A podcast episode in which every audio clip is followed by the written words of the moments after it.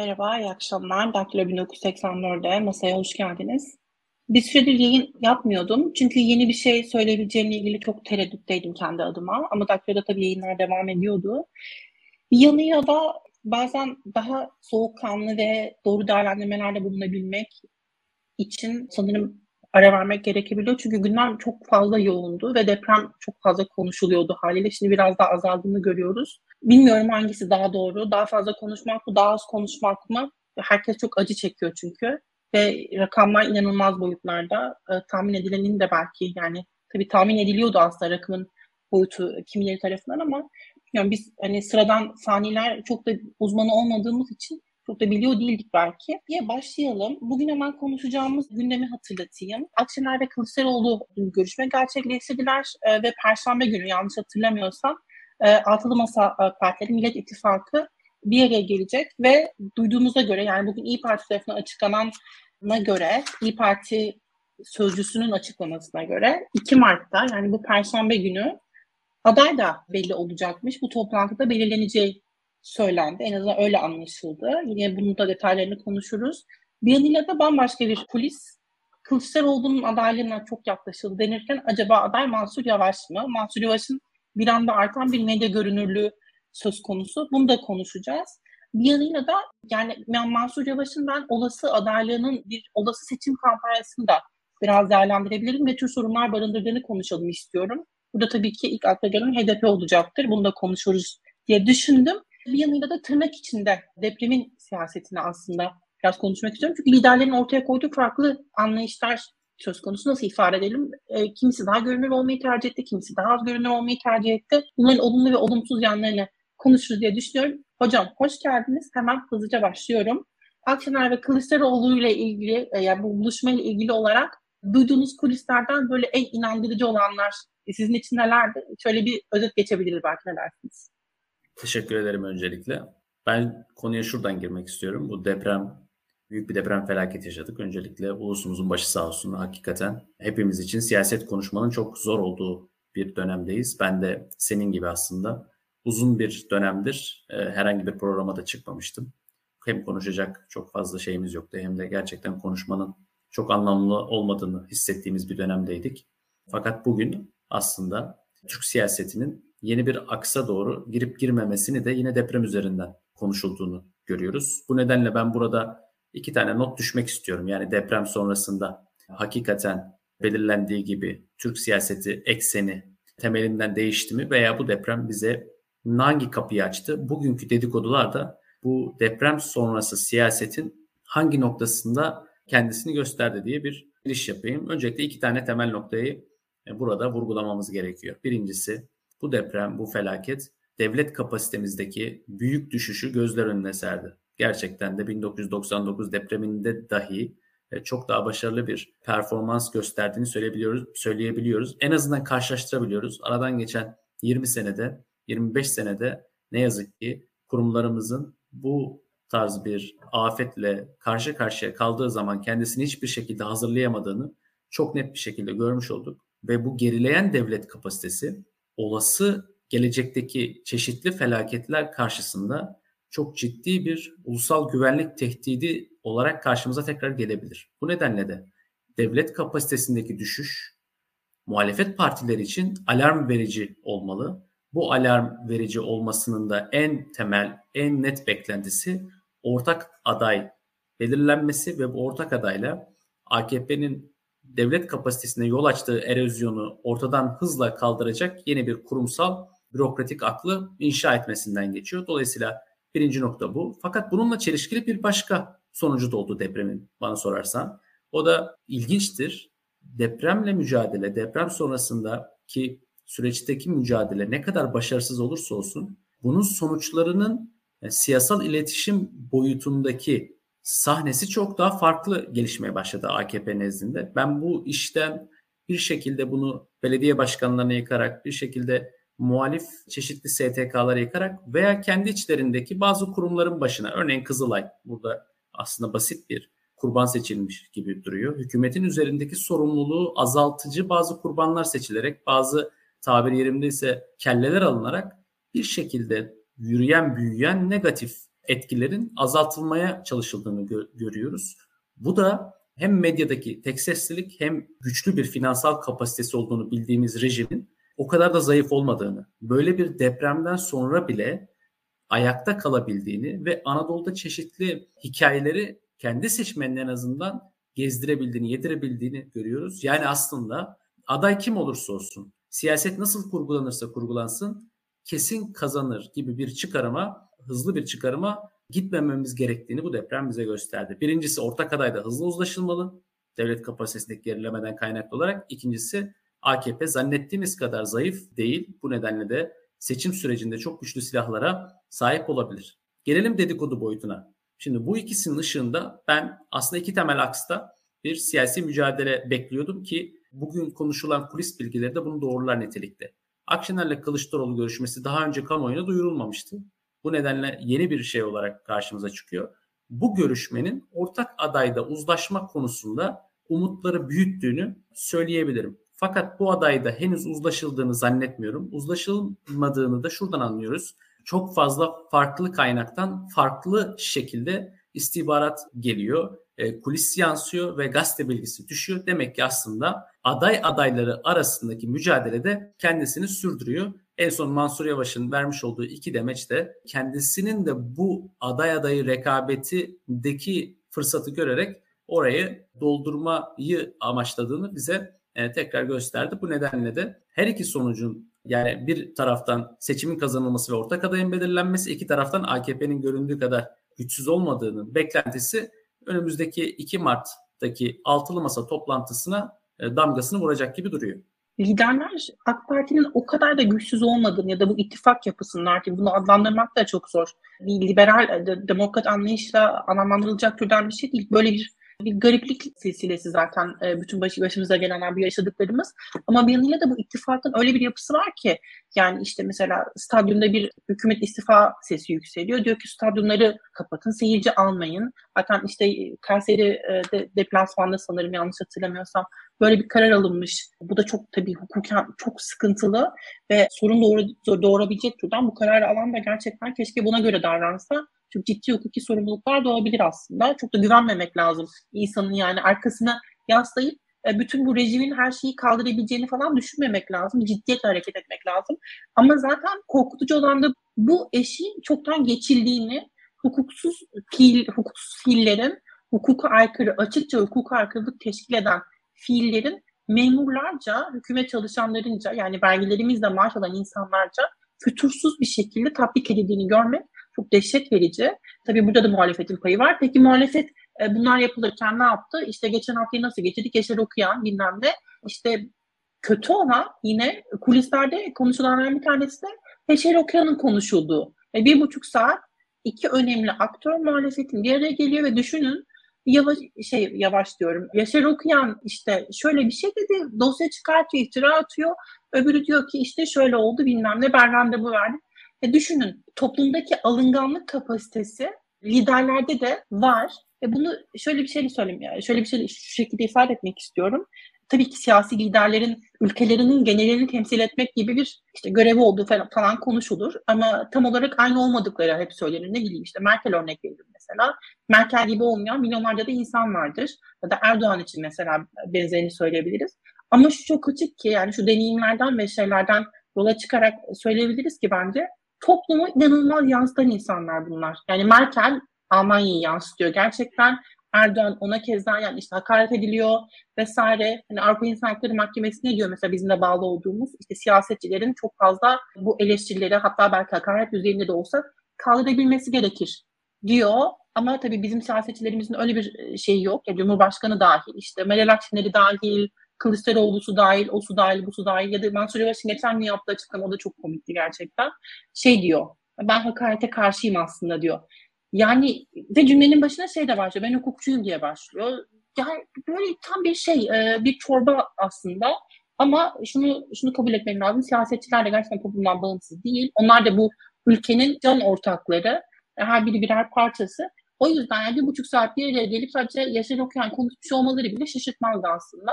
Ve çok fazla kulis var, sizin söylediğiniz gibi, ama bir ciddiyetle aday belirlenme sürecine doğru ilerlenmesi gerekiyordu. 2 Mart'ta işte İyi Parti sözcüsünden yapılan açıklama, Kürşat Bey'in açıklaması. Ama şimdi şurada biraz bir şeyi biraz daha konuşalım, detaylandıralım istiyorum aslında. Mansur Yavaş'ın bir anda sahneye çıkması, siyaset sahnesine çıkması, hiç yayınlara katılmayan, işte ulusal yayın organlarına gerek işte sosyal medya olsun, çok daha böyle sakin ve daha sessiz bir siyaset izlemeyi benimsemiş bir figürün çıkması ve adaylık sorusuna ilişkin böyle bir açıklama yapması, bir şey daha hatırlatmak lazım. Belki bir ay bile olmadı. Mansur Yavaş bir etkinlikte şöyle bir şey ifade etti. Dedi ki işte inşallah Cumhurbaşkanı olduğunuzda da gelirsiniz vesaire, Kılıçdaroğlu'na yönelik. Bütün veriler ışığında Mansur Yavaş'la ilgili biz şu an ne düşünmeliyiz? Yani Mansur Yavaş gerçekten bir figür olarak siyasi liderlerden habersiz ya da bunlardan bağımsız mı ortaya çıktı? Yoksa Akşener'in ve İyi Parti kanadına dillendirilen işte 2 Büyükşehir Belediye Başkanı'ndan birini istiyoruz üzerine bir cesaret mi buldu ya da cesaret verildi mi? Ne dersiniz? Şimdi ben yine bu soruna Mansur Yavaş'ın hem kendi adaylık stratejisi hem de karakter analizini yine birkaç siyasi tespitle gelmek istiyorum. Burada şimdi şunu söyleyelim, az önce işte deprem sonrası siyasetin ana akslarını belirttikten sonra bir de muhalefetin uzun zamandır aday belirlemeye çalıştığını ve bu aday belirlemenin de yine 2 aks üzerinden gittiğini söyleyelim. Ben daha önce seninle de yaptığım programlarda, başka çeşitli programlarda da toplumsal muhalefet ile siyasi muhalefet arasında bir ayrım yapıyordum. İşte siyasi muhalefetin toplumsal muhalefeti her zaman temsil edemeyebileceğini, burada temsil krizinin doğabileceğini iddia ediyordum. Ve Altılı Masa'nın aday belirleme sürecinin buna benzer bir şekilde evrildiğini söylüyordum. Şimdi şunu tespiti yapmıştık. Ortak adayın çıkması gerektiği konusunda herkes hemfikir. Fakat bu aday nasıl çıkacak, nasıl belirlenecek? Şimdi yöntemde çok net bir siyaset bilimi açısından ve siyasetin kendisi açısından bir farklılık belirmiş durumda. Şimdi bir taraf aday belirleme sürecinin elitler arasında bir uzlaşıyla olması gerektiğini düşünüyor. Yani bunu düşünenler aslında aman canım ankete ne gerek var? Adayımız var, adayımız belli. Partimizin adayı şu diyenler. Yani anketleri önemsemeden, kamuoyundaki yansımaları önemsemeden partinin kararı budur, dolayısıyla aday da bu olmalıdır yaklaşımına sahip olanlar. Bu elitler arası uzlaşı üzerine kafa yoranların karşısına da aslında kamuoyu baskısını kullanarak toplumsal muhalefetin talebinin üzerinde sörf yaparak aday belirleme sürecine dahil olmaya çalışanlar var. Bunların da temel iddiası şu: siz ne kadar elitler arası bir uzlaşıyla aday belirlerseniz toplumsal tabanlar eğer uzlaşamazsa siyaseten başarılı olamazsınız. Dolayısıyla elitler arası uzlaşının başarılı olabilmesi için toplumsal tabanların uzlaşması lazım. Biz ne gördük Eylül'den beri, Ağustos'tan beri? Kemal Bey'in altılı masaya sıkıştırılmış ve dolayısıyla daha yapay oldu bittiler üzerinden kendi adaylığını inşa ettiğini gördük. Peki bu mümkün olabildi mi? Olamadı. Muhalif medyada hakim durumda olmasına rağmen, en büyük partinin, en büyük muhalif partinin genel başkanı olmasına rağmen, parti içi disiplini çok güçlü bir şekilde elinde tutmasına rağmen, bence Deniz Baykal'ın da ötesinde bu konuda tutmasına rağmen, Kemal Bey'in adaylığıyla ilgili şüpheler bir şekilde geride kalmadı. Hatta aksine büyüdü. Hatta daha komiği bizim bugün tartıştığımız şey. Mansur Yavaş 2 defa demeç verdi. 2 defa canlı yayına çıktı, demeç verdi. Birinde bir cümle kullandı. Çok alttan alan bir cümle. Siyaseten bana sorarsanız doğru olmayan bir cümle, iddiasız bir cümle kurmasına rağmen kamuoyunda büyük bir heyecan yarattı. Sosyal medyadan tutun da işte bizim bugün tartıştığımız noktaya kadar. Acaba Mansur Yavaş aday mı? Şimdi siz siyaseti elitler arasında bir oyun olarak kurguladığınız takdirde, çok yapay pazarlık görüntüsü veriyor olduğunuz takdirde, eğer kamuoyunda böyle bir beklenti yoksa, eğer kamuoyuna rağmen böyle bir şey yapılıyorsa, eğer bir partinin disiplini içerisinde böyle bir karar alınıp dayatılıyorsa, toplum bir şekilde kendisini geri gösterir, korumaya çalışır. Aslında Polanyi'nin bu double movement, çift hareketi gibi bir şey düşünün. Siz dışarıdan bir, mesela o ne diyor? Piyasa kendisini dayattığı zaman toplum kendini korumaya alır. Kemal Bey adaylığını dayatmış durumda. Eylül'den beri inşa etmiş durumda. Elitler arasında inşa etmek istiyor. Toplumda bir şekilde kendisini korumaya alıyor. Kim üzerinden korumaya aldı? Bir ay önce Ekrem İmamoğlu üzerinden, bugün de Mansur Yavaş üzerinden. Şimdi gelelim Mansur Bey'in bugün yaptığı açıklama ve adaylık arasındaki ilişkiye. Şimdi Mansur Yavaş zaten böyle biri. Yani Ankara Büyükşehir Belediye Başkanı adayı olduğunda da buna benzer bir süreç işlemişti. Yani kim olursa olsun ben görevimi yapmaya hazırım, ben bu işi iyi biliyorum, iyi bir insanım, Eğer görev bana gelirse ben bu işi yaparım. Adaylık sürecinden sonra da, adaylık süresince bile Melik Gökçe'yi şahsen karşısına aldığı birkaç durum dışında hiç kimsenin, başta da rejim olmak üzere, AKP'nin tabanı olmak üzere, karşısına almadan sakin bir dil kullanarak o seçmeni de ikna ederek kendi adaylığını kurmuştu ve 4 yıl boyunca da belediye başkanlığı süresince bütün yatırımını bu sakinliğine, aklı selimliğine, devlet adamlığı rolüne verdi. Buraya yatırım yaptı. Şimdi bu yatırımın sonucunda da ben adayım, ben şunu yaparım, ben bunu yaparım, en iyisi benim, bu omuz bütün yükleri taşır demek yerine yine sakin bir dil kullanarak, tabii ki bizim büyüklerimiz, liderlerimiz, en doğrusunu onlar bilir. Fakat bu iş bana gelirse de vazife bilirim, görev bilirim. Tam bir Anadolu o kültürünün özelliklerini kullanarak, değil mi? O Beypazarı'nda yetişmiş olmanın vermiş olduğu. Tam yansıtıyor gerçekten. Yani bu bir yanıyla çok üzüntü barındırıyor kendi şahsen ama tabii yani Türkiye yansıtması yani lazım. Türkiye için başkanı olması lazım. Tabii. Hı-hı. Kelimesi bile aslında, ya ben bunun çok çalışılmış bir şey olduğunu zannetmiyorum. Yani doğal olarak karakterine de bu uygun. Mesela Viktor Orban için çok güzel bir ifade var. Macar ruhunun profesörü diyorlar onun için. Mansur Yavaş'ta ve ben bazen başka sağ liderlerde de bunu görüyoruz ama Mansur Yavaş'ta net bir şekilde Anadolu Türk milletinin bir ruhunun profesörü olduğunu anket sonuçları bize gösteriyor. Bazen ben bunu anlamakta şahsen, yani şahsım adına zorluk çekiyorum. Fakat hepimiz gördük. Çeşitli anket firmalarına ben Mansur Yavaş'tan, içinde Tayyip Erdoğan da olmak üzere daha yüksek oy alan herhangi bir siyasi aktör görmedim. Buna en yakın kişi de genelde Ekrem İmamoğlu oluyor. Aralarında bir çekişme oluyor. Bu doğrultuda da bugün yapmış olduğu açıklamamsı küçücük anekdotlar sosyal medyaya çalkalamaya yetti. İnsanlarda bir umut yaratmaya yetti. Ve ilginç olan, birazdan muhtemelen sen orayı da soracaksın. Hemen karşısına yine muhalif cepheden birkaç açıklama da geldi. Yani bu dediğim gibi bu toplumun kendini koruma altına almış olduğunu Mansur Yavaş... Hocam sormayacağım çünkü bilmiyorum. Siz söyler misiniz nasıl, ne açıklama geldi? Ben bilmiyorum, haberim yok. Daha çok HDP üzerinden defans yapıldı bugün Mansur Yavaş'ın adaylığını. O bağlamda söyledim. Yani HDP oy verir mi, vermez mi? Evet. Yani o açıklamayı özel olarak bilmiyorum ama onlar zaten uzun zamandır böyle genel kırıntılardan bahsediyorum sosyal medyada. Bir defans yapılacaksa oradan yapılacaktı. Çünkü daha önce de bu yapılmıştı. İşte benzer kişiler aslında Ekrem Bey'e de şöyle defans yapıyorlar.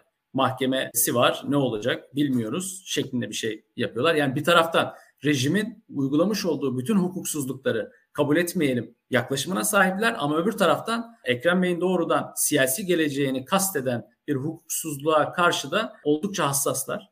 Dolayısıyla rejim tarafından adayın belirlenmesi veya bazı adayların saf dışı bırakılması konusunda çok da aynı çekinceye sahip değiller. Bu bağlamda Mansur Bey'in adaylıkla ilgili olan demecine ben şaşırmadım şahsen ama şaşırdığım nokta şu: hakikaten Türkiye'de siyasi muhalefetten daha güçlü bir toplumsal muhalefet var. Hakikaten Türkiye'de bugün iktidarın değişmesini daha çok arzulayan, 2002 yılından beri dayak yiyen bir geniş, çeşitli sınıfsal, kültürel farklılıkların uzlaşmış olduğu bir dinamik var ve bu dinamik kendisini hala canlı tutuyor. Ben 2 Mart toplantısında da ve toplantı sonrasında da adayın belirlenmeme ihtimalinin hala yüksek olduğunu düşünüyorum 2 Mart'ta. Toplantı sonrasında da siyasi muhalefet üzerinde demokrasi kılıcı olarak sallanmaya devam edeceğine eminim. İzleyici yorumu var. HDP'liyim, erliğe bile oy veririm. Sıkıntı yok, yeter ki ortak aday olsun. İşte bu bahsettiğiniz aslında toplumsal muhalefetin çok hazır bir şekilde beklediği meselesi. Ama bir yanıyla da bu yankı odası konusunu unutmamak lazım. Yani işte sosyal medyanın ne ölçüde yansıttığı, özellikle Twitter'ın ne ölçüde toplumu yansıttığı ve Twitter'da konuşulanın toplumun genel gündeminin ne kadar parçası olduğu meselesi. Bunu unutmamak çok önemli aslında. Bu bilinçle sürecin ilerlemesi çok önemli. Şimdi Muharrem'in bir yorumu var. Onu biraz konuşmak istiyorum. Akşener diyor ki, Akşener önce İmamoğlu üzerine oynadı. O olmayınca da bu sefer Mansur Yavaş'a döndü. Sebebi Kılıçdaroğlu veya Cumhuriyet Halk Partisi hakimiyet kurmasın. Benim gölgemde aday devam eder diye düşünüyor demiş Muharrem Bey. Buna ilişkin olarak şöyle küçük bir ekleme yapayım. Bir başka yine dillendirilen şey de şu: İyi Parti'nin hayali HDP'nin olmadığı bir formasyonda seçimin gerçekleşmesi, adayın HDP'ye ihtiyaç duymadan otomatik olarak HDP'li seçmenin de uygun alabilecek işte bir profile sahip olması ya da artık bu profile sahip değilse bile bu şekilde otomatik ilerlemesini bekliyor diyorlar İyi Parti için. İyi Parti'nin ne istediğini anlamak şu noktada da güçleşti aslında muhalefet seçmenin açısından. Çünkü muhalefet seçmeni şunu düşünüyor: evet, Kılıçdaroğlu bir ortaya İddia koydu. Ona karşı İyi Parti böyle bir iddia koymuyor ama Cumhuriyet Halk Partili iki ismi ortaya çıkarıyor ve muhalefette genel olarak bir huzursuzluk yaratıyor. Yani İyi Parti'nin oyun bozucu olup olmadığı ile ilgili çok fazla şey de duyuyoruz ve konuşuluyor aslında. Bunları bir paket içinde sormak istiyorum. İyi Parti tam olarak ne istiyor? Ve olay şu mudur yani? İmamoğlu olmadı, bu sefer Mansur Yavaş'ı deneyelim, bunun üzerine gidelim mi diyorlar? Ne dersiniz? Aslında tam şu ana kadar gelen açıklamaların üstüne geldi Muharrem Bey'in sorusu. O yüzden teşekkür de edelim. Tam da buraya ben aslında girecektim. Şimdi şöyle bir yaklaşım var. Bakınız, siyasi muhalefet dedik. Elitler arasında bir uzlaşıyla aday kurmak dedik. Şimdi elitler arası uzlaşıyla adaylığını inşa etmek ne demek? Eğer herkes pazarlık masasına oturursa bir şekilde insanları ikna edersiniz. Çünkü herkesin almak istediği bir şey var ve verebileceği de bir şey var. Önemli olan nedir? Önemli olan masanın etrafında, pazarlık masasının etrafında oturmaktır. Şimdi 1,5 yıl öncesine dönelim. Burada bizi dinleyen herkese de aynı çağrıyı yapmak istiyorum. Meral Akşener yaz ayında, siyasetin öyle olduğu bir ayda gitti bir çıkış yaptı. Dedi ki ben Cumhurbaşkanı adayı olmayacağım, hatırlayalım. Ben başbakan olacağım. Şimdi ben başbakan olacağım açıklaması ne demek? Kemal Bey ondan uzun bir süre sonra şöyle bir açıklama yaptı cevaben. İşte Meral Hanım da başbakanımız belli. Yani aslında o pazarlık masasının bir parçası olarak başbakanlığı konumlandırmıştı. Yani ikinci kişi olarak, ikinci adam olarak. Kendisini de bu noktada herkesin alacağı. Umarım hocam söylediğiniz şeye dönmez. Hani bu Kurtuluş Savaşı döneminde işte herkesin birbirine verdiği sözler varmış. Ondan sonra da bir sürü insan yarı yolda kalmış ya. O misal ama, İYİ Parti'nin de belki böyle bir kızgınlığı var. Ne dersiniz? Ona geleceksiniz galiba.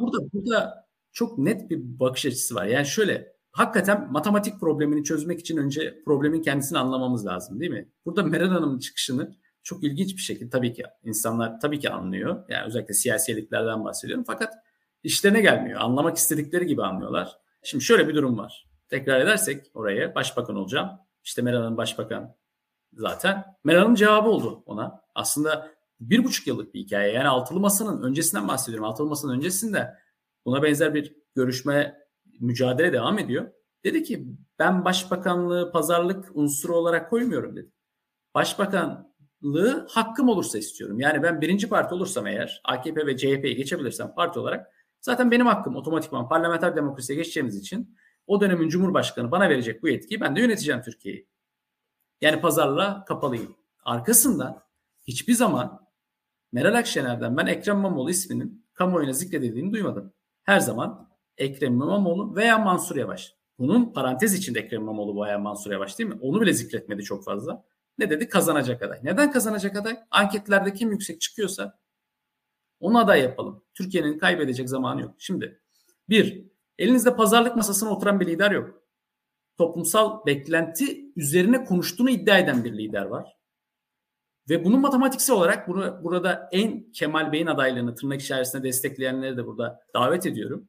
Bizim önümüze hiç rakamsal olarak doğrulanabilir bir anket koymadılar. Ben görmedim şahsen. Mansur Bey ve Ekrem Bey her zaman daha yüksek çıktı. Kemal Bey de Tayyip Bey'in karşısında kazanıyor, görüntüsü kazanıyor olduğunu iddia eden anketler oldu. Fakat Ekrem Bey ile Mansur Bey'in popülaritesini aşan ben anket görmedim. Şimdi bu bağlamda bir, İYİ Parti eğer pazarlığa oturmayacağım diyorsa, benim istediğim kazanmak diyorsa, iki, bu bağlamı da anketler üzerinden en çok oy alan kimse onu seçelim diyorsa aslında söylenecek çok fazla bir şey kalmıyor. Yani bugüne kadar bu adaylığın ilan edilememesinin en önemli nedeni zaten toplumdaki bu beklenti. Şimdi Temel Bey'in açıklaması ilginçti. Ne dedi mesela Temel Bey orada? Temel Karamollaoğlu. Bunu da medya çok fazla gündeme getirmedi.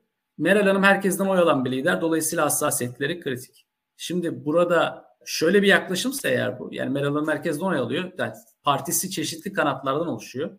Dolayısıyla partisinin içerisinde bir kanatın da sözünü dikkate almalı bağlamında söylüyorsa Temel Bey, çünkü herkes yanlış anlaşılmaya müsait bir açıklama. Bu bağlamda söylüyorsa bence yine matematik problemini yanlış okuyor. Çünkü yine aslında pazarlığa oturuyor olduğu düşüncesiyle hareket ediliyor. Yani altılı masaya oturuldu ama altılı masaya pazarlık için oturulduysa sonumuz Macaristan'a döner. Seçmeni o his liderler o kadar fazla kez yıpratıldılar ki her biri. İşte Karamollaoğlu için konuştuklarımız var. İşte bir grup pazarlıkçı olarak görülüyor. Milletvekili pazarlığı yapanlar bir grup adayını istiyor olarak görülüyor. Bir grup faşist olarak görülüyor ve ben şu an bunları bahsederken herkes kimin ne olarak gözündüğünün farkında.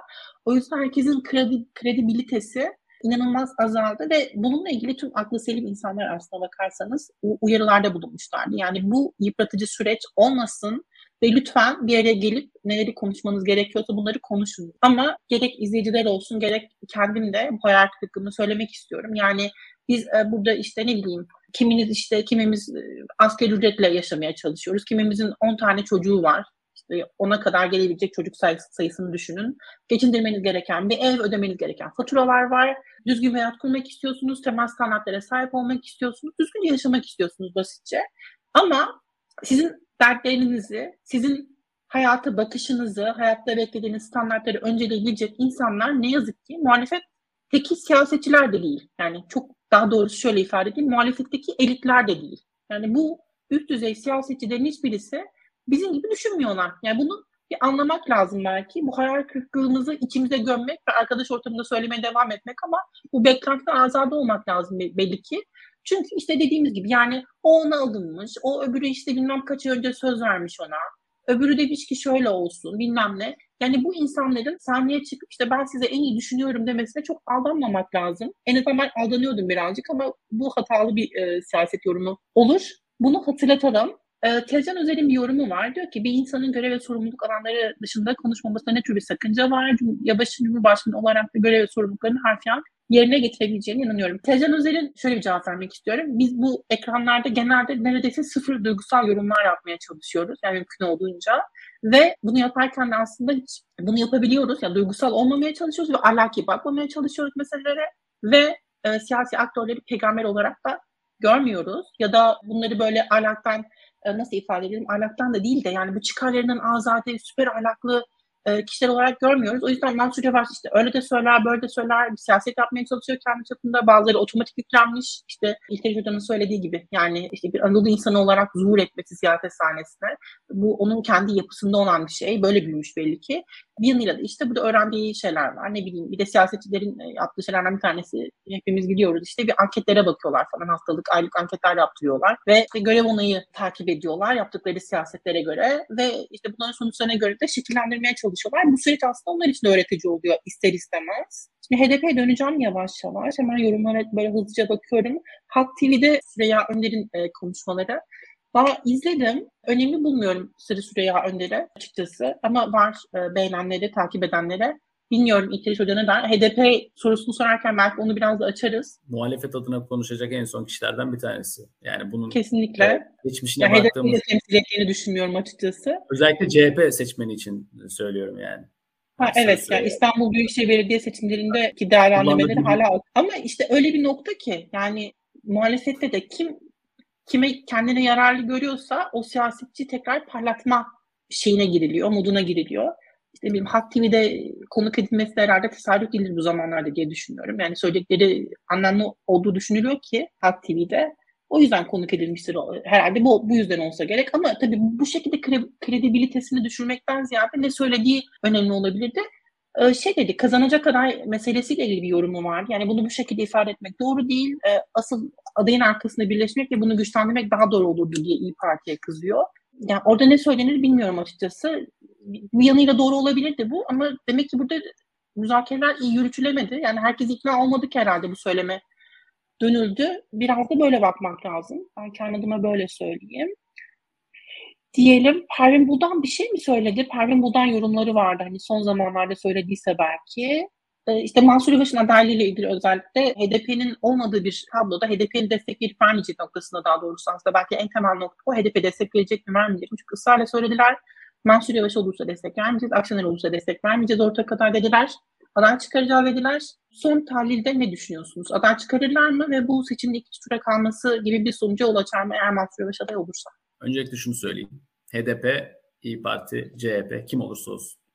Eğer Mansur Bey veya Ekrem Bey aday olursa, altılı masadan ortak aday kararı çıkarsa onlara karşı aday gösteren kaybeder.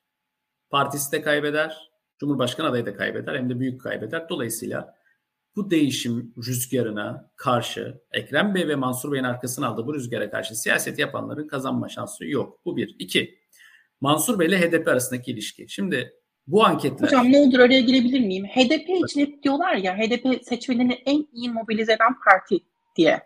Yani ama sizin bu söylediğiniz şey burada biraz çelişiyor. Buna katılmıyorsunuz o zaman, doğru anlıyorsam. HDP seçmeni o kadar Erdoğan karşıtı ki diyorsunuz. HDP aday çıkarsa dahi Mansur Yavaş ya da İmamoğlu'na destek, yani İmamoğlu konusunda emin değiliz tabii de Mansur Yavaş ve Akşener'ci söylediler bunu. Buna rağmen bile HDP seçmeni gidip oy verir diyorsunuz. Şundan dolayı hiç katılmıyorum. Öncelikle şunu söyleyeyim. Şimdi 2018 yılında HDP seçmeninin %30'u Muharrem İnce'ye rahatlıkla gitti oy verdi. Üstelik böyle büyük bir kazanıyorum o havası bile yoktu. Selahattin Demirtaş'ın oyu %7'lere düştü, değil mi? Ama bugün hem Ekrem Bey hem Mansur Bey bir kere kazanabiliyor havasında. İki, AKP 2018'de olduğundan çok daha zayıf.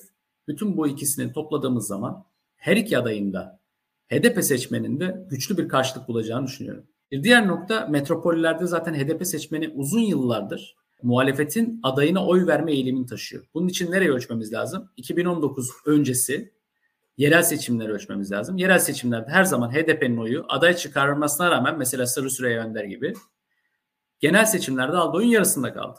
Yani zaten metropol seçmeninde, HDP seçmeninde muhalefetin en büyük adayına oy verme refleksi AKP karşısında gelişti. Bir de bir başka nokta. Şimdi HDP'nin elitleri kendi siyasi manevralarını ve dolayısıyla pazarlıklarını güçlü tutmak için kendi seçmeni üzerinden böyle bir bağlama girebilir. Fakat bu anketler HDP seçmenine sorulmadan mı yapılıyor? Yani Türkiye'de %10 ile 15 arasında salınan bir partinin seçmeni bu anketlere dahil olmuyor mu? Büyük farklarla hem Türk hem Kürt seçmende, hem HDP seçmeninde hem milliyetçi seçmende rahatlıkla Mansur Bey'in ve Ekrem Bey'in oy alabildiğini görüyoruz. Bir başka nokta, Mansur Bey ve Ekrem Bey arasında, Mansur Yavaş üzerinden gidersek, Mansur Yavaş'ın milliyetçi profilinden kaynaklı bir hizmet tarzında olmadığını herkes herhalde hemfikirdir. Hatta işte birçok arkadaşımızla sohbet ediyoruz vesaire. Yani özellikle Güneydoğu seçmeni paternalist politikalara doğru ve olumlu refleks gösteren bir seçmen. Bu yalnızca HDP bağlamında veya Mansur Yavaş bağlamında değil. Hatırlayalım, 2017'den sonra atanan kayyumlarla beraber 2018-2019 yerel seçimlerinde HDP'nin Güneydoğu'daki oylarında bazı gerilemeler olmuştu. Ve birçok analiz, siyaset bilimci kayyumların paternalist, dağıtımcı politikalarının beklendiği kadar seçmen, Güneydoğu seçmen üzerinde olumsuz bir etki yaratmadığını, bu dağıtımcı politikalara yer yer olumlu tepki bile gösterildiğini görmüştük.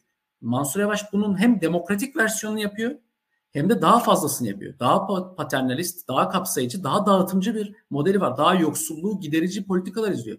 Bu aslında tam da bugün krizden kaynaklı Türkiye'nin tamamının, fakat yoksullaşmadan, yoksulluktan kaynaklı özellikle Güneydoğu seçmeninin olumlu tepki gösterdiği bir nokta ve bu nedenle de ben Mansur Bey'in de, tekrar edelim, Ekrem Bey'in de HDP ister destek versin vermesin, HDP seçmeninin desteğini rahatlıkla alabileceğini düşünüyorum. Hocam bence bunun kritik nokta, ama seçmenin desteğini alabileceği noktasına ben de size birazcık katılıyorum. Ama bunun ne ölçüde olup olmayacağı da çok önemli. Eğer başa baş bir yarış yaşanacaksa, bence buna da dikkat çekmek önemli. Yani HDP'nin şu an tahmin edilen oyunun %10 olduğu söyleniyor anketlerde yaklaşık olarak. Belki bunun %7'si de muhalefetin adayı alabilecekken, %3'lük bir aday, %4'lük aday, belki bilmiyorum ne kadar oy alacağını bilmiyoruz, ama böyle bir durumda ne dersiniz? Ya bu da çok belirleyici olabilir, çok oyunun dengesi açısından. Bu da böyle bir tehlike arz ediyor belki. Muhakkak öyle, ama son kertede muhalefetin %10'luk bir partisi HDP. Dolayısıyla karşı tarafta ben Mansur Bey ile Ekrem Bey'in 55 ile 60 arasında oylara çıktığını birçok ankette gördük. Bir tarafta da %45'lik bir seçmen var. Yani şimdi buranın da bazı, yani %10'luğu tamam tabii ki dikkate alınacak, ama bir kere CHP ile İyi Parti %40'lık bir bloğu oluşturuyor. Dolayısıyla bunlar, bakın, aslında halk adaylara karar verdi.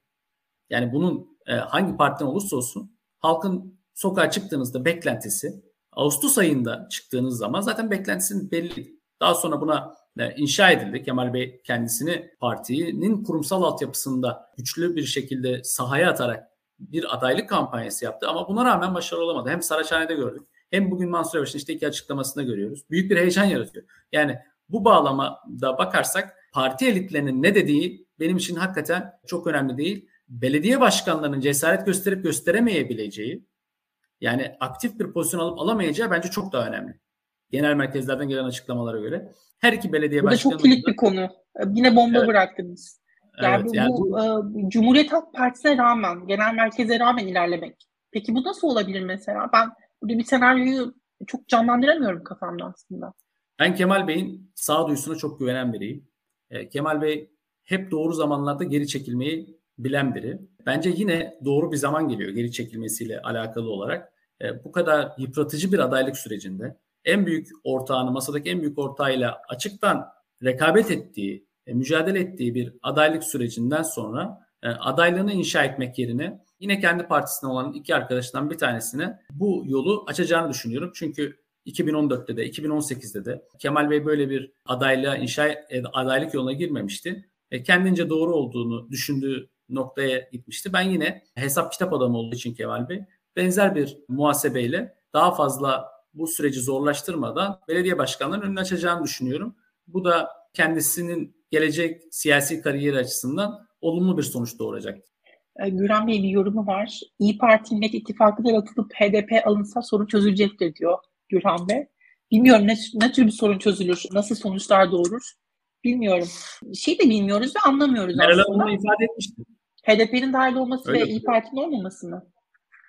Böyle bir beklenti varsa eğer, bu beklenti ortaklar tarafından dile getirilir ve gerekirse biz çekiliriz demişti. Fakat demek ki böyle bir beklenti oluşmadı. Hem altılı masadaki partnerler açısından. Yani siyaset biliminin matematiği olarak da bu büyük bir felaket getirir muhalefet adına, onu söyleyeyim yani.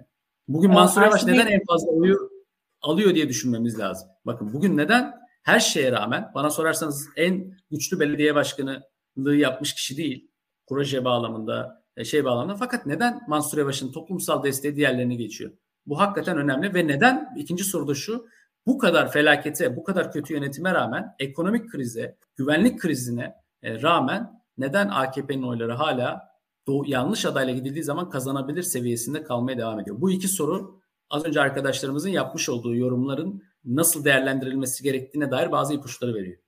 Soracaktım. Tam aslında söylediğiniz nokta Mansur Yavaş'ın adaylığı ile ilgili diğer konuşulan bir husus da Mansur Yavaş'ın şu zamana kadar pek görünür olmaması ve seçim kampanyasında görünür olması ne tür riskler barındırdığı ve konuşmaya başlarsa insanların sempatisini kaybedebileceği, çünkü kutuplaşmanın aslında bir tarafı olmuş olacak bir yanıyla yani A Haber'in vesaire çeşitli haber kanallarının ne tür başlıklarla gideceğini tahmin edebiliyoruzdur aşağı yukarı.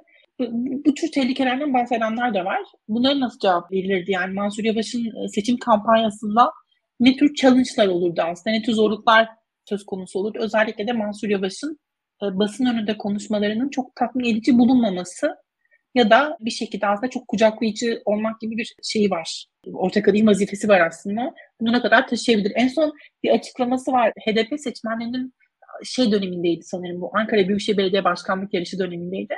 Bir ifade kullandı. HDP seçmenlerinin rehabilitasyonunun gerektiğiyle ilgili. Çok kritik, yani sıkıntılı bir açıklamaydı. Bilmiyorum siz ne dersiniz? Ya şimdi bu konuyla ilgili sana katılıyorum öncelikle. Fakat şunu da göz önünde bulunduralım. Seçim kampanyası yapmanın bin bir türlü yolu var. Bir efsane dolaşıyor. Anadolu'da bir efsane var şu anda, değil mi? Bir hayalet dolaşıyor. Bu hakikaten insanlara sorduğunuz zaman somut olarak Mansur Bey'i neden destekliyorsunuz dediğiniz zaman çok net cevaplar alamıyorsunuz. İşte dürüst adam. Böyle bir hikaye var. Bu hikayenin altını doldurmadan da kampanyayı yürütebilirsiniz. Fakat tabii bana soruyorsan, şahsen soruyorsan, kampanya performansı bağlamında benim çok daha başarılı olacağını düşündüğüm kişi İmamoğlu. Bunun da nedeni Ankara görece kolay bir yer. Fakat İstanbul çok zorlu. İstanbul seçimi özellikle ilk seçimlerde göstermiş olduğu performansla bütün iktidarın topuyla, tankıyla, tüfeğiyle saldırmasına rağmen medyayı da atlatarak harika bir kampanya yaptı Ekrem Bey. Hiçbir hatada da bulunmadı. Bu nedenle Ekrem Bey'in kampanya yürütmesinin daha kolay olduğunu düşünüyorum. Fakat bu şu demek değil. Yani Mansur Bey'in de söylediğin dezavantajlara katılmakla beraber kampanyasının makyajlanması ve ona göre bir Mansur Bey'e göre bir kampanya seçilmesiyle bu işin kurtarılacağını düşünüyorum. Bakın şunu da söyleyeyim. Çok şanslıyız. Buna rağmen şöyle söyleyelim. Altılı masaya rağmen bugün hala iki tane aday rahatlıkla seçimi kazanabiliyor. Bu büyük bir şans. Bu şansı birçok dünyadaki otoriter rejimde muhalefet bulamıyor.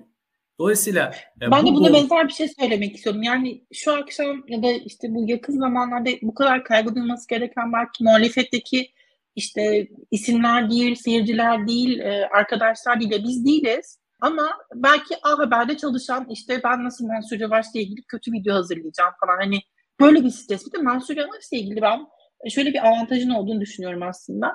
Bir yerli milli anlatısı var değil mi? Bizim özellikle darbe girişiminden sonra belirginleşen işte biz bu milletin iyiliğini düşünüyoruz. Geri kalanlar düşünmüyor. Onlar terörle bağlantılı. Ama Mansur Yavaş hiçbir şekilde kara propagandanın bir parçası haline getirilmedi. Yani bir de Mansur Yavaş'ın görünürlüğü çok azdı. Ve bu sadece muhalefet kanadı için görünürlüğün az olması değil. A Haber'de de Mansur Yavaş'tan bahsediliyor. Yani Mansur Yavaş'tan hiç konuşulmuyor. Hiç karalama kampanyası yürütülmüyor. Ne bileyim terör soruşturmalarıyla ilgili de mesela İstanbul Büyükşehir Belediyesi böyle bir şey intiharla edildi. Ama Ankara Büyükşehir Belediyesi ile ilgili hiç böyle bir şey konuşulmadı bile. Yıpratılmamış olması ve bu anlatıyı çökertmesi açısından aslında pozitif olabilecek bir haber. Bilmiyorum size katılıyor musunuz buna ama. Kesinlikle katılıyorum. Yani dediğim gibi bu hayalet yani hakikaten elle tutup ona yönelik kampanya yapmak çok zor. Çünkü böyle nüfuz eden bir herkesin tarzı. İstediğini görebileceği bir kişi gibi. Evet. Yani herkes görmek isteyen biri şefkatli bir dede görebilir. İşte kesinlikle. Ne bileyim etnik kimliğini çok önemli bir yerde daha görünür kılmak isteyen arkadaşlar bile isterlerse diğer adayın ne kadar kötü olduğundan hareketle orada başka bir babacanlık ve sevecanlık belki yakalayabilirler. Bilmiyorum belki öyle bir kampanyayı yürütmek lazımmış. İpek burada şunu söylemek istiyorum gerçekten. Yani siyaset bilimi bağlamında da Mansur Yavaş'ın yapmış olduğu işin aslında evrensel ölçülerde bir karşılığı var. Şu anlamda dünyanın her yerinde bugün paternalizm ve milliyetçilik birlikte yükseliyor. Yani bugün Meloni'nin zaferinden, Le Pen'in oylarını arttırmasından, Trump ve Boris Johnson'ın çeşitli kampanya deneyimlerinden tutun da Orban'a kadar birçok noktada paternalist milliyetçiliğin çeşitli versiyonlarının, varyasyonlarının ulusal özelliklere göre olan şekillerinin yükseldiği bir döneme tanık ediyoruz. İşte Netanyahu'da bunun başka bir versiyonunu gördük. Bu paternalizm ve milliyetçiliğin, bu daha yurttaş merkezli ulus devlet milliyetçiliğinin ve daha çok yeniden dağıtım politikalarına dayanan bu paternalist babacıl rolün eklemlenmesinin seçim zaferi sağladığını gördük. Ne zaman gördük? Hem 2008 krizinin arkasına eklenen Covid krizi, arada şekillenen ekolojik krizin üzerine insanlar bir baba figürüne yaslanma hissiyatıyla yaşamaya başladılar. Türkiye bu üçünün en derinliğini yaşadı.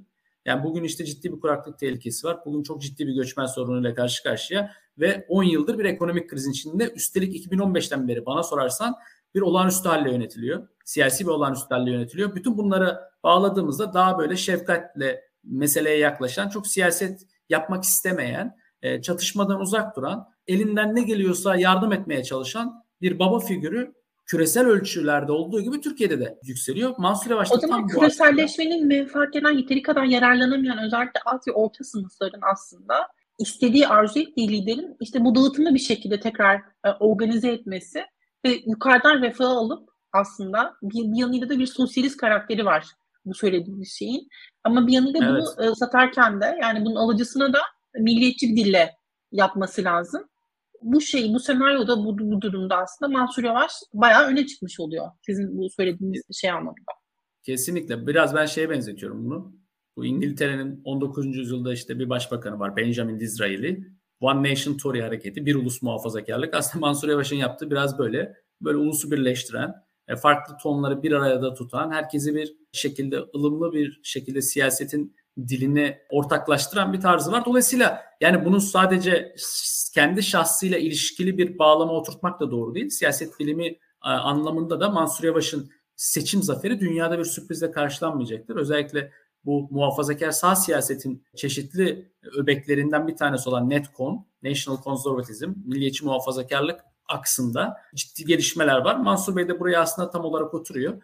Şunu da söyleyelim, bu aksın en temel noktası da sosyal demokrasi ideolojisiyle sağ ideolojiyi birbirine eklemleyen bir şey ve bu da CHP'li Mansur Yavaş figürüne ve bu belediye başkanlığı modeline birebir uyuyor diyebiliriz. Böyle bir noktaya sahip olduğunu ve şanslı olduğunu söyleyebiliriz. Fakat dediğim gibi muhalefet çok şanslı. İki farklı karakter, iki farklı stil, iki farklı ideolojik nokta ve iki farklı kazanma yolu sunuluyor bize. Yani bu kadar geniş, varyasyonlu bir seçenekler içerisinde, yani zafere giden seçenekler içerisinde bir tanesini seçmek çok zor olmasa gerek. 2 Mart'tan sonra ben bu seçeneklerden bir tanesinin güçlü bir şekilde önümüze geleceğini düşünüyorum. Size katılmayan izleyiciler var. Kemal Kılıçdaroğlu aday. Biz daha hala başka isimleri niye konuşuyoruz diyen izleyicilerimiz var. Bir de Güran Bey diyor ki asıl soru aday olmayan Mansur Yavaş ismi hala neden telaffuz ediliyor? Ben aday değilim diyen birisi için de zafer, yani bu şekilde aday olsun demek bir aslında zafer partililik gibi bir yorumu var Güran Bey'in, ama bugünkü açıklamayı belki hatırlatmakta yarar var. Mansur Yavaş'ın aslında sözleri bu fikrini ateşledi tekrar. Bir de yani nerede izledim tam hatırlamıyorum. Sanırım Murat Etkin'de izlemiş olsam gerek. Mansur Yavaş'ın gece yarısı bugün içinde birkaç görüşme trafiği olmuş liderlerle, hem Akşener'le hem Kılıçdaroğlu'yla ve sonrasında bu açıklamanın gelmesi ya da öncesinde artık bunu kestiremiyorum çok. Muhtemelen telefonda da falan da konuşuyorlardı herhalde bu isimler diye düşünelim. Böyle bir gündeme aslında sarılmış olduk. Yani Mansur Yavaş herhalde bugün televizyonda açıklama yapmasaydı İyi Parti'nin kendi başına böyle bir şeyi gündeme getirip tartışma gücü olduğunu çok düşünmüyorum açıkçası. Ben şunu söyleyeyim yalnız. Kemal Bey de adayım demedi. Yani Mansur Bey demedi diyorlar yani adaylık ilanı. Kemal Kılıçdaroğlu'nun aday olduğunu nereden biliyorsunuz? Veya yani aday olduğunu nereden biliyorsunuz? Herhangi bir basına yönelik ben Cumhurbaşkanı adayı olacağım söylemedi. Hatta bırakın basını. Aday olduğunu herkes söylüyor. Herkes şey diyor. Bu kutlu görev bana verilirse adaylık fırsatı Babacan da söyledi. Mansur Bey de aynısını söylüyor. Evet. Evet herkes söylüyor. Omuzları taşır diyor. Yoksa kimse çıkıp ben adayım arkadaşlar gelin bana oy verin demiyor. Bir diğer nokta da Kemal Bey'in adaylığını tartışıyoruz zaten 7 aydır. Bundan başka bir şey tartışamadık ki. Muhalefet buraya sıkıştı. Niye? Çünkü Kemal Bey bu adaylığı inşa etmek istedi ama gördüğümüz üzere Türkiye'de muhalefet çok parçalı. Bu muhalefetin parçalı yapısını bir şekilde karizmaya sahip bir lider ancak aşabiliriz. Bu seviyede sert bir otoriter rejimde karizmatik olmayan bir mücadeleci lider dışındaki aktörlerle sonuca gitmek ne yazık ki çok zor. Ne yazık ki çok zor. Sadece Türkiye toplumsal yapısından kaynaklı özelliklerle değil. Dünyanın her yerinde bu çok zor. Bunu daha önceki bir programda da sormuştum. 2 liderin birlikte yarışma ihtimali, yani bu işte konuşulan Biden-Harris modeli gibi işte Cumhurbaşkanı ve Cumhurbaşkanı yardımcısı tek kişi. Yine kulislerde konuşulanlardan bir tanesi bu aslında. Özellikle Cumhuriyet Halk Partili bazı kulislerden bunun söylendi, hep dilendirildi. Yani Akşener'in işte böyle bir talebinin olduğu, böyle çok güçlü bir Cumhurbaşkanı yardımcısı ve tek kişi olarak aslında yarışmak ve seçimlere bu şekilde gitmek istediğiyle ilgili, böyle bir koltuğu istediğiyle ilgili. Ama İYİ Parti ısrarla diyor ki hayır, bizim pazarlığı parçası değiliz. Biz tek istediğimiz şey kazanacak adayla gitmek. Yani bir peygamber adeta, hani Türkiye'nin inanılmaz düşünen bir siyasi parti ve diyor ki biz adaylık hırsımız yok, güçlü koltuk hırsımız yok. Biz sadece kazanacak adayı istiyoruz. En azından İYİ Parti'nin hayal ettiği anlatı bu. Ne kadar karşılıklı bu soru işareti, özellikle Cumhuriyet Halk Partililer tarafından. Ama siz ne dersiniz? Neden böyle bir şey yapılmıyor, yapılamıyor? Ya da buradaki sorun ne aslında? En son bunu sormuş olayım size. Buradaki sorun şu. Tekrar başa dönüyoruz. Ben pazarlığa oturmayacağım diyor Meral Akşener. Yani siz bana bir şey öneremezsiniz. Dolayısıyla öneremeyeceğiniz için de ben herhangi bir pazarlığa kapalıyım. Ha, bana ikna edin diyor. Yani biz niye otomatikman bunu kabul edelim perspektifinden yaklaşıyor. Nasıl ikna edersiniz? Kazanacağına ikna edersiniz. Dersiniz ki Kemal Kılıçdaroğlu'nun adaylığına yönelik büyük bir toplumsal beklenti var. Kemal Kılıçdaroğlu, Mansur Yavaş'la Ekrem İmamoğlu'nun üstünde seçimi rahatlıkla kazanabilecek bir siyasi aktör. Şimdi bunu demediğiniz zaman otomatikman sen ne istiyorsun diye soruyorsunuz. Şimdi burada dediğim gibi yani ne bağlama oturuyor ne matematiğe oturuyor. İkisine de oturmuyor. Dolayısıyla bir kör dövüşüne dönüyor iş. Bir taraf diyor ki getir anketi kardeşim. Kim yüksek alıyorsa bu seçimi öyle alabiliriz. Öbür tarafta diyor ki Kemal Bey'in işte yanında olsun, yardımcı olsun. Ya Kemal Bey'in adaylığını zaten risksiz görse bunu çoktan yaparlardı değil mi? Kemal Bey'in adaylığını riskli gördüğü için. Dolayısıyla o pazarlıktan zaten hiçbir şey alamayacağını da bildiği için pazarlığa yanaşmıyor. Yani burada bir... Ben de şunu anlamıyorum. Ya birbirine bu kadar yakın olan, uzun zamandır bir arada olan iki siyasi partinin lideri bir araya gelip bunu açıkça konuşamıyorlar mı? Yani biri diyemiyor mu ki diğerine ya kardeşim bak sen kazanamıyorsun. Yani böyle düşünüyorsa eğer bu şekilde açıklıkla ortaya koyması lazım. Ve sen kazanamazsan bu bizim felaketimiz olur. Gel senin partinden sanki sen işte böyle çok onları şey yapıyormuşsun gibi bir görüntüyle hani senin de liderliğini parçalayacak şekilde aday gösterin. Yani ben buradaki şeyi anlamıyorum. Birisi tamamen sen kazanamazsına inanırken diğeri gerçekten biz tamamen kazanırız ama inanıyor. Ben bunu çok garipti bulmuyorum açıkçası. Burada şunu tekrar dönelim bakın. Birçok kamuoyu yoklaması aynı zamanda neyi gösteriyor? Cumhuriyet Halk Partisi İYİ Parti'den daha yüksek oy aldığını gösteriyor. Fakat deprem öncesindeki tartışmalara bir dönelim. Siyasi hafızamız ne yazık ki Türkiye'de çok güçlü değil.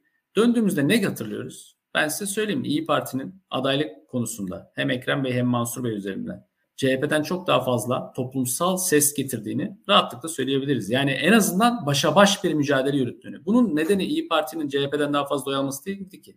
Bunun nedeni CHP seçmeninde de Kemal Bey'in adaylığına olan dirençti. Bakın, Kemal Bey'in adaylığını istemiyor demiyorum. Fakat en rahat kimle kazanılacaksa onunla gidelim hissiyatı var bütün CHP seçmeninde de. Hiç kimse bu seçimi riske atmak istemiyor. Deprem diyor ya, Kemal Bey beni değiştirdi. Hepimizi değiştirdi. Ve şu noktada artık daha fazla hakikaten Türkiye'nin kaybedecek hiç zamanı yok. Elitler arasındaki kör dövüşüne de dinleyecek zamanı yok. Bu nedenle acilen çok hızlı bir şekilde güçlü kamuoyu yoklamalarıyla doğru adayın seçilip bu kampanyanın başlaması gerekiyor. Fazla zaman kalmadı. Bu zamanı doğru değerlendirmek lazım ve milletvekilleri, genel merkezler başta vekil olma kaygısını üzerlerinde hissetmeden, bu bağlamda açıklamalar yapmadan Türkiye'nin önünü açacak şekilde hareket etmeliler.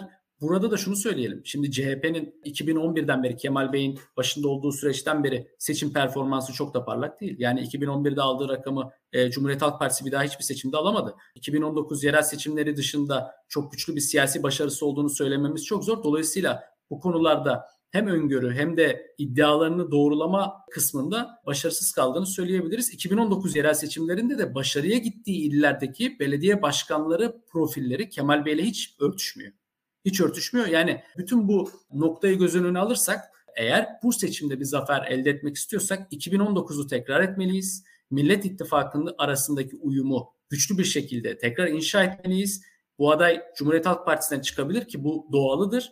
Fakat diğer ortakların seçmenlerinin hassasiyetleri de göz önünde bulundurarak ve toplumsal muhalefetin tamamını kapsayacak, temsil edebilecek bir aday üzerinde uzlaşarak bu seçimi kazanmamız lazım.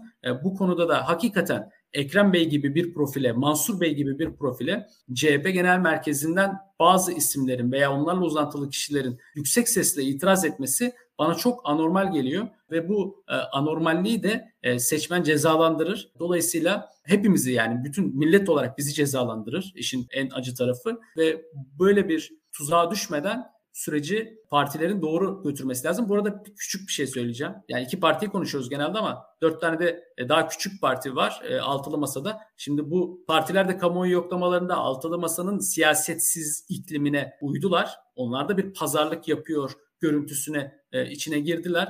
Bir şekilde Kemal Bey'in adaylık kampanyasının adeta bir parçası, bir unsuru haline geldiler. Yani kamuoyundaki tartışmalar böyle ve ne yazık ki oyları düşüyor. Oyu kaybediyorlar. Ve iktidar partisinin toparlanmasındaki en temel noktalardan bir tanesi, bu 36'lara kadar inmişlerdi, 42-43'lere çıktılar.